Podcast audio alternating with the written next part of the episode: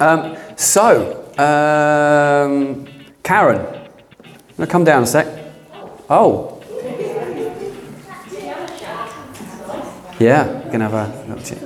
Fine, that's all right.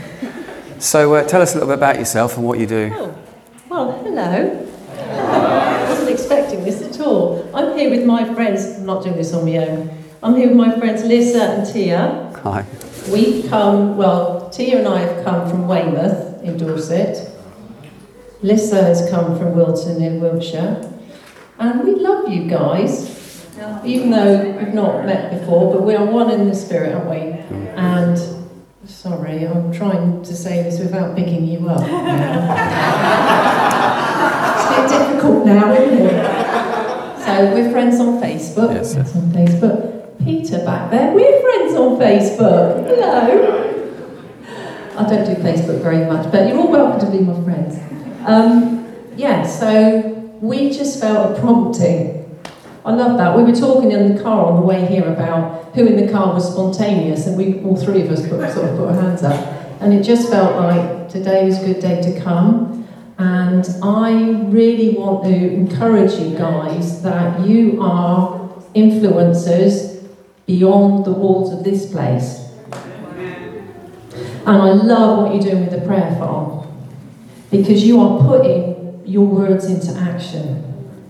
And keep doing it because it's amazing. Can I go back to my seat? Not just yet, no. So I, I feel God wants to say something to you. I want to pray for you as well. So, Lord, I thank you for Karen, Lord Jesus. Thank you um, that she's come down here with her friends, Lord Jesus. Um, I believe God wants to say to you as well that um, He wants you to carry something back with you. And uh, you have, for a long time, you've seen God do some wonderful, remarkable things, but you've also seen a lot of disappointments and you have a lot of questions. And I just believe Father God wants to say to you that the days of disappointments are now over for you and that you're going to just see these things that, that I've been placing in your heart, that I've been birthing in you, and you've been birthing these things for a very, very long time. But now is the time for these things to be birthed. And God wants to say to you, I'm going to fill you with joy now. No more discontent, no more sadness and weariness, but I'm going to fill you with joy. And so, Lord, I just pray you just fill Karen, Lord, with this first fruit spirit, Lord, of what you're about to do to this nation, Lord Jesus. And I pray that she'll go back, Lord God, into her guys and the house of prayer and stuff. And I just pray, Lord, that you use her to impart something, Lord Jesus. And Lord, I pray as she leaves here today, Lord God, she'll just feel that fire in her belly, Lord God, and knowing that she is forever changed. As she is the bearer of a new mantle. She's the bearer of the new wine, the fresh wine of the kingdom, and the fresh oil that's about to be poured out in these days. In Jesus' name, amen. amen. Hallelujah. Okay.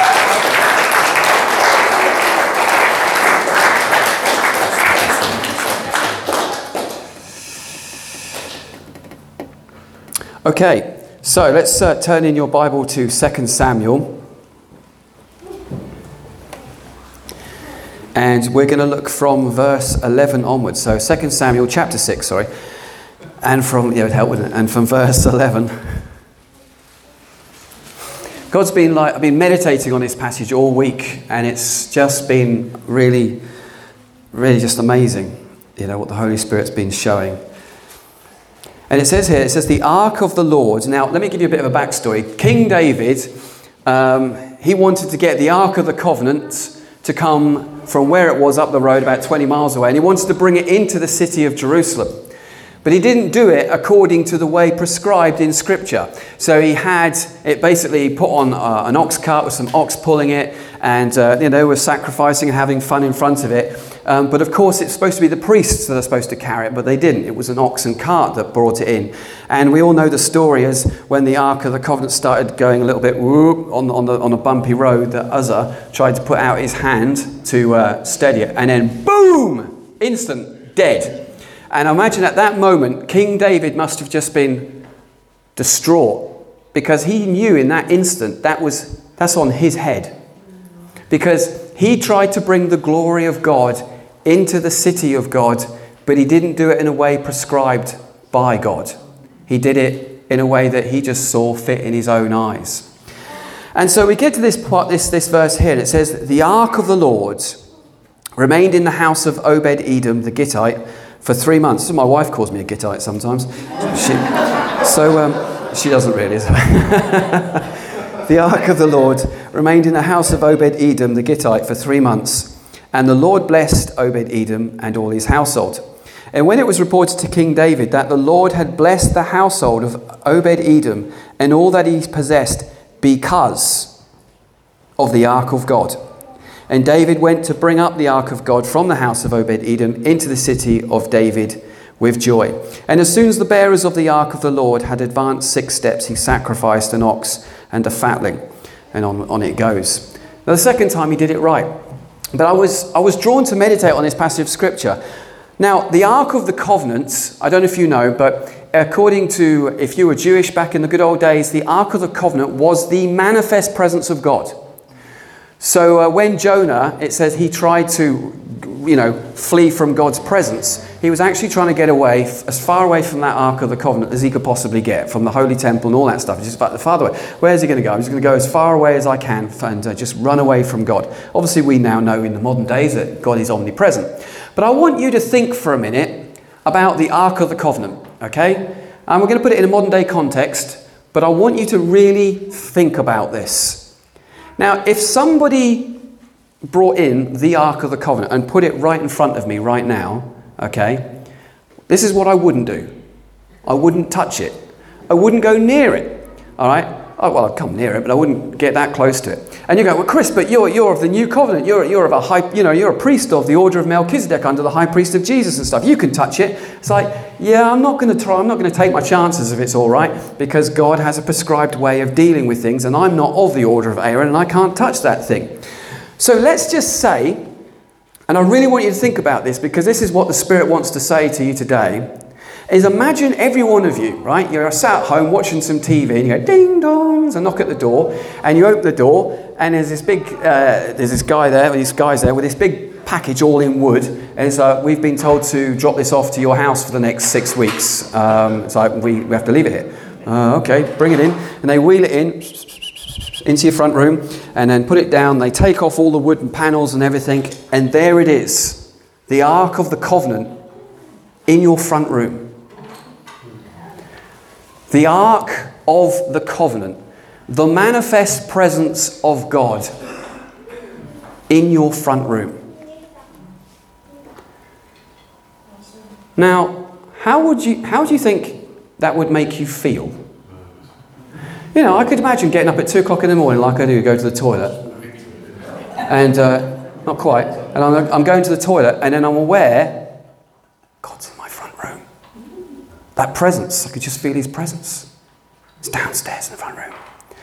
And the next day I go downstairs and I think, oh, I'll just stick on some Star Trek or something and put it on, and then the TV's on for two seconds and it goes, and the TV just dies. Oh no. Put the radio on, that dies. Put my music on, that dies. And I just, I'm aware of this presence in my front room.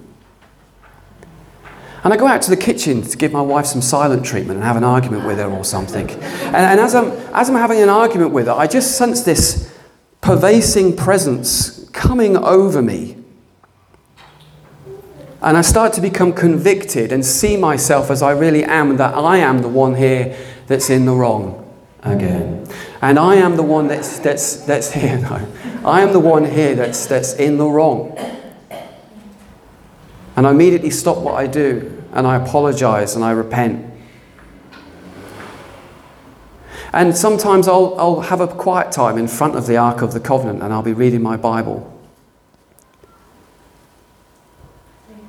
And then I get friends that come around and knock on the door saying, Hey, we'd love to see the Ark of the Covenant. We'd love to come and just sit in your front room where the Ark of the Covenant is. And before you know it, your house is like this kind of pilgrimage type shrine. People are just coming from all over just to sit in your front room to see and witness the manifest presence of God. And it's just there, it's just this big gold thing, and it's just sat there. But the presence of God is there. And then suddenly God's favor starts to be rest upon you. And whatever you do and wherever you go, God's favor is upon you.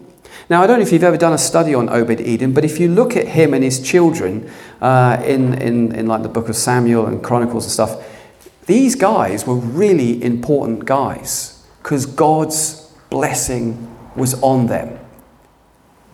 God's holiness, God's purity, God's loveliness is right there in your front room. And then all of a sudden, your life starts to change. Imagine you have to take it with you everywhere you go as well, right? So you go to work. It's uh, Bring Ark of the Covenant Day to work day today. And so you just pop it down there while, you know, these special guys come in and put it down while you're at the workplace. You'll get the usual response. Some people will be offended because it's this Jewish thing, and what on earth's that doing at work, etc. But other people will be drawn to it. And other people throughout their day will just start to well up and cry and get emotional because they're sensing the presence of something that's pervading them and is softening their hardened hearts. Something's changing in them. And you're changing. And at home, every night, your front room is no longer an entertainment centre, but a place of worship and adoration of the living God. And you just bow before this thing, knowing that it represents the manifest presence of God. And it changes your life, and it changes your heart. And everything that you do and everything that you are has changed because of the manifest presence of God that's in your house.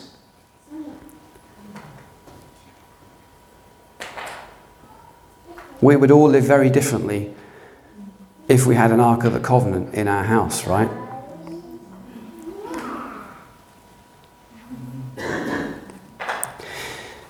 Then comes the time where King David, he's, he's like, he's heard of this good report. He said, man, Obed Edom, I mean, he's got people come into his house all the time, come to check out the Ark of the Covenant. People are, people are so blessed. Obed Edom's so blessed. I mean, you know, he's just like, that guy is just so blessed. It's unbelievable. And David's encouraged by this. Yes, if we can get the manifest presence of God out of someone's house and we can bring it into the city of God, just think how amazing that will be for everybody, not just the house of Obed Edom. But this time, if we want to bring the glory of God back to the people of God, we must do it in a way that is done according to the Bible and not done in a way that is about doing it man's ways or what seems right in his own eyes, but doing it accordingly as prescribed by the scriptures. And so David, he knew his scriptures well. He knew that it had to be held aloft by priests, or, or not priests, but the people of the order of Levi, because not all Levites were priests. Some of them dealt with the temple stuff. And so the, the right family line had to be the ones that were called to carry this thing. Now, let's just say, right, you're at home one day, you get a letter through letterbox saying, Congratulations, you are one of six people are going to carry the Ark of the Covenant next Tuesday through town and you're going to carry it for a long time. So uh, muscle up, okay? Now, these guys, because it's a man thing, I'm afraid, but let's just, no, let's just not go there. This is a man thing, okay? So all the guys, only the men could do this. So, so I'm sorry. So now they would know that that Ark of the Covenant, now I know people say it was light as a feather, maybe it was, I don't know, but let's just assume that it wasn't. Carrying the Ark of the Covenant was no easy task. And you couldn't just be a Levite and just go, yeah, Tuesday I'll come around, I'll pick up the Ark of the Covenant, we'll just walk it into the towns. There had to be a place of preparation. Those guys had to bathe themselves, be ceremonially perfect in every way, so that when they carried that Ark of the Covenant, they don't get what happened to poor old Uzzah, where he gets struck down by God Himself because he, it, was, he thought his hand was holier than the muck that the ground of which the ark could have fallen upon. And so these guys, man, they're not allowed to, they're not allowed to sleep with their wives. They're not allowed to do anything. They must, you know, they can't go out. They can't go anywhere unless they trip over something that's unclean, you know, or a bug falls into a sandwich or something and the sandwich is unclean. They eat it and they're unclean. They have to ceremonially wash and be unclean till evening. Those guys, they are in a place of absolute purity. And then they come to the day where they have to carry this thing and they raise it aloft on their shoulders. And there's a weightiness to the glory of God. There's a weightiness to this Ark of the Covenant. There's a weightiness to the presence of God. And it costs you. And these guys are carrying this thing, and I'm sure they were happy, but at the same time, there was that uncertainty and that fearfulness that we're carrying aloft the very presence of God into the city of Jerusalem. We are carrying the glory of God amongst the people of God into the city of God. And the weight of it and the bulk of it is hard work and it's taxing on the flesh. And God would say that He wants to bring His glory back to His church. He wants to bring His presence back to His church. And He's looking for people who are going to be carriers of the living glory of the living God. But there is a cost. You can't carry the glory of God and keep living worldly. You can't carry the holiness and the beauty and the majesty and the anointing of the living God on your shoulders if you are living a casual, indifferent, worldly life. There is a price, but it's an invitation, hallelujah.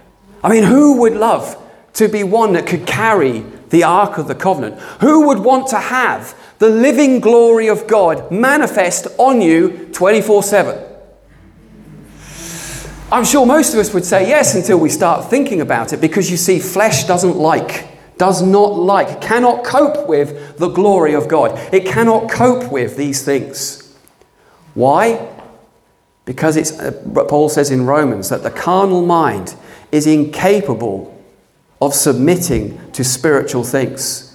The carnal flesh doesn't like it. Yet God has chosen in these, in these little clay pots and earthen vessels that we are, that He wants to manifest His glory in us. And He wants to manifest His power in us in these days.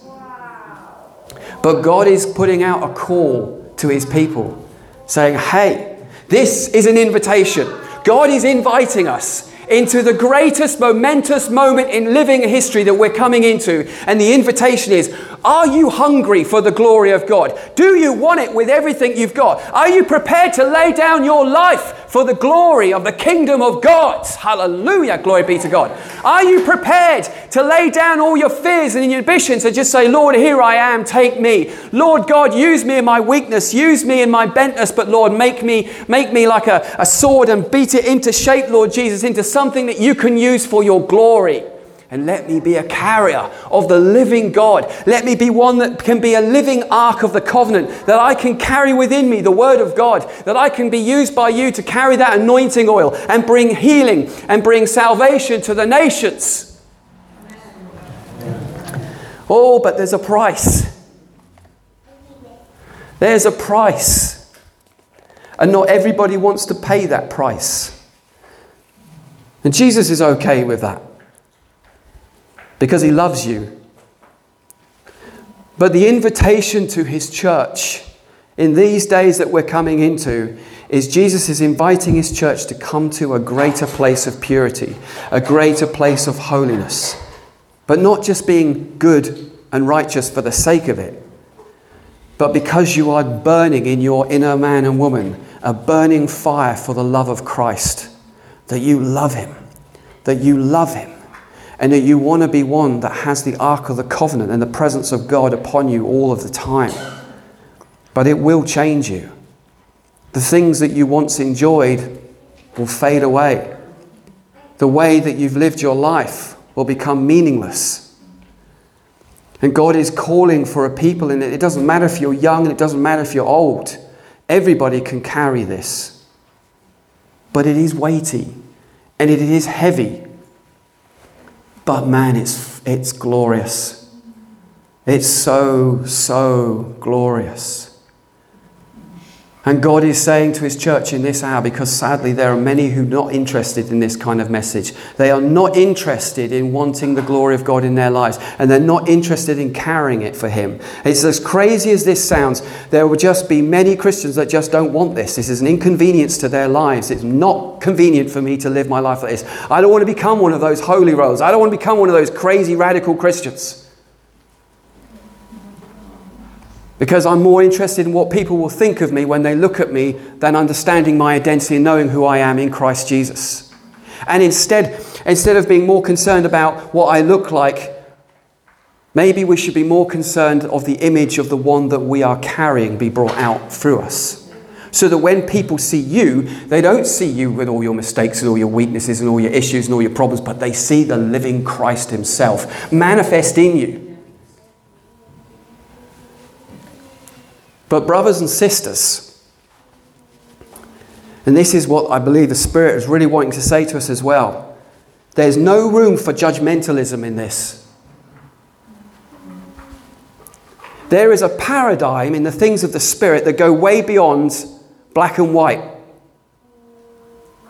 And we get an example of this, I think in John chapter 8, when Jesus uh, that, that woman who's caught in the very act of adultery is placed before his feet. Now, Jesus, depending on your theology, is the one that gave the law. He gave the law. He is the lawgiver. And there he is writing on the sand. We don't know what he's writing, but we could all surmise some ideas, but we have no idea. He's writing there in the sand. Here is the one who gave the Torah. So if there's anyone who has the right to be judgmental, and if there's anyone who has the right to be critical, and if anyone has the right to condemn that woman to death, it would be him. There he is writing in the sand. And then he says, Hey guys, he who is first without sin, you cast the first stone. Interesting, it was the oldest to the youngest, because the, cause the young people are like, oh, nothing wrong with me. I'm like radical for Jesus. There's nothing wrong with me. But those are, those are a bit older are like, yeah, yeah, that's me. Hallelujah. I'm, I'm a sinner. I've done things wrong. I shouldn't have done it. I've fessed up. Yeah, I'll drop your rock. All walked away, throwing down their rocks. And then Jesus, who is God Himself in flesh, who gave the Torah, of which this woman had been uh, caught breaking it, he said to her, Hey, where are your accusers? I have no accusers. And then he says this I don't accuse you either. But then he does this now go sin no more. He showed her the love and the long suffering and compassion of God, that it would lead her to repentance that can then lead her back to the law. Now go sin no more. We can't be in this time and in this, in this, in this move of God. There's no room for being judgmental and critical. I'm not talking about, you know, if there's someone that's in a really bad state and they, and they need someone to come alongside them and say, hey, mate, you're really doing something out of order there, you're hurting yourself and you're hurting other people. That's not, that's not being judgmental or critical. That's just like, that's a job that just needs to be done. I'm talking about when you think that you're more pious than your neighbor, because I do this, you don't, and, and all this kind of stuff, you know, where we think we're better and above everybody else. Because here's the reality when you look into the face of the sovereign God and you see his purity and you see his majesty and you see his glory and you you see his beautifulness and you see his power, then you'll become like Isaiah. Whoa, woe is me. I am a man of unclean lips, and I live amongst the people of unclean lips. Suddenly, your eh, little one degree of holiness over your brother and sister just melts into insignificance. God is looking for his bride to take her place. God is looking for his bride to rise up and become all that she is meant to be. And God wants to bring the glory of God back to the church again. God wants his church to be walking in power and signs and wonders again.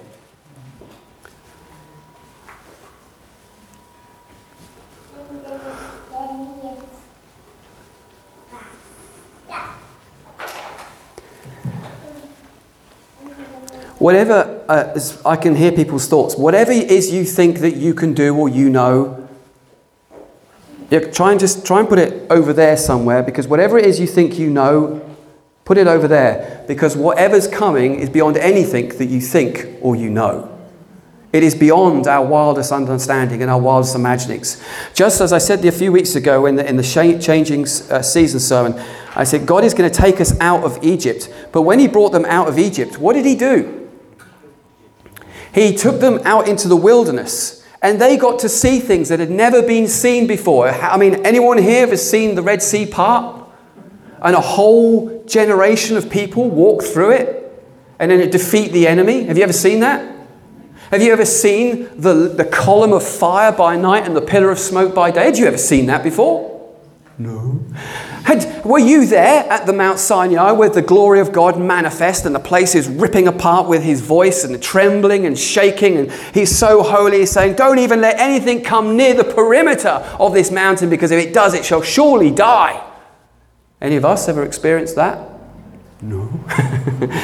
this was what they experienced when they left Egypt. And this is God what wants for his church to experience. We're going into new places, into new territory, and we're going to see wonderful things that have not been seen before. We're going to experience things of God that no one in church history has experienced before. But God is crying out to his church in this hour Who is going to carry my presence? Who is going to be a bearer of my ark? Who is going to be one that's prepared to live their lives for me? A daily sacrifice. You see, carrying your cross is the secret to carrying God's power. Laying down your life each day and dying to yourself, but living for Christ, is the key to the days in which we're coming into. God wants to empower His church with signs and wonders, not for the sake of it, not for the fun of it, but because of the days in which we're coming into. God is preparing his church for the end of days.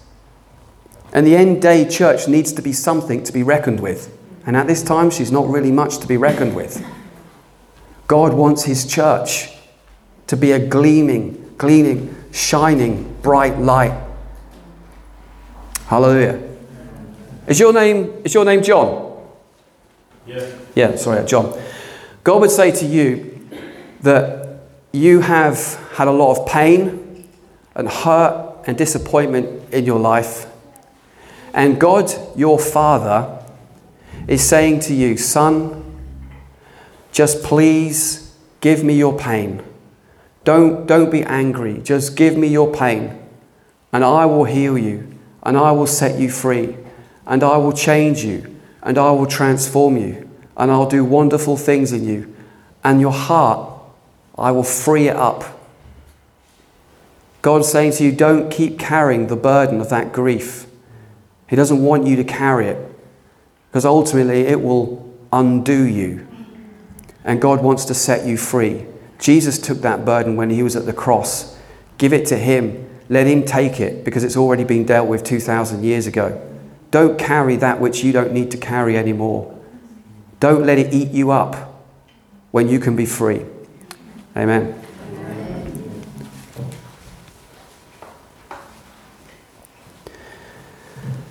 Back to our scripture. When it was reported to King David that the Lord had blessed the household of Obed Edom and all that he possessed because of the ark of God, David went up went, went to bring up the ark of God from the house of Obed Edom into the city of David with joy.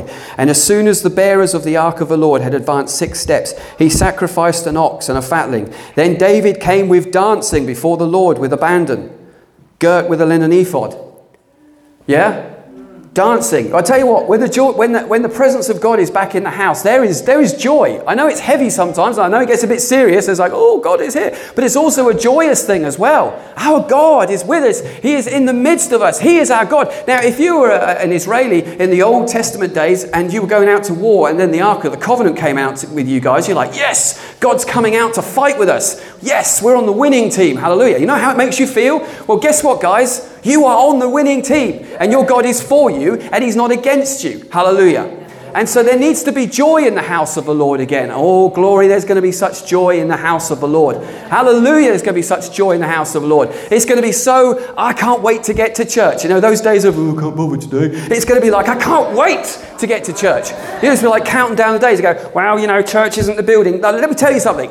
Wherever it is, if there's a building with a roof over it, it's much better than being outside where there isn't a roof. We know that because we did it for a year. Okay, so if you've got any issues with buildings, you can go out in the field and get blizzarded on and uh, snowed on and get light fire and lightning and stuff and rained and, and get the sun burning your skin off you. You go do it. Go do it. It is fun sometimes, but mostly it really isn't. So I don't have a problem with coming into a building and God being here and us having a, a real cool time with Jesus. Hallelujah.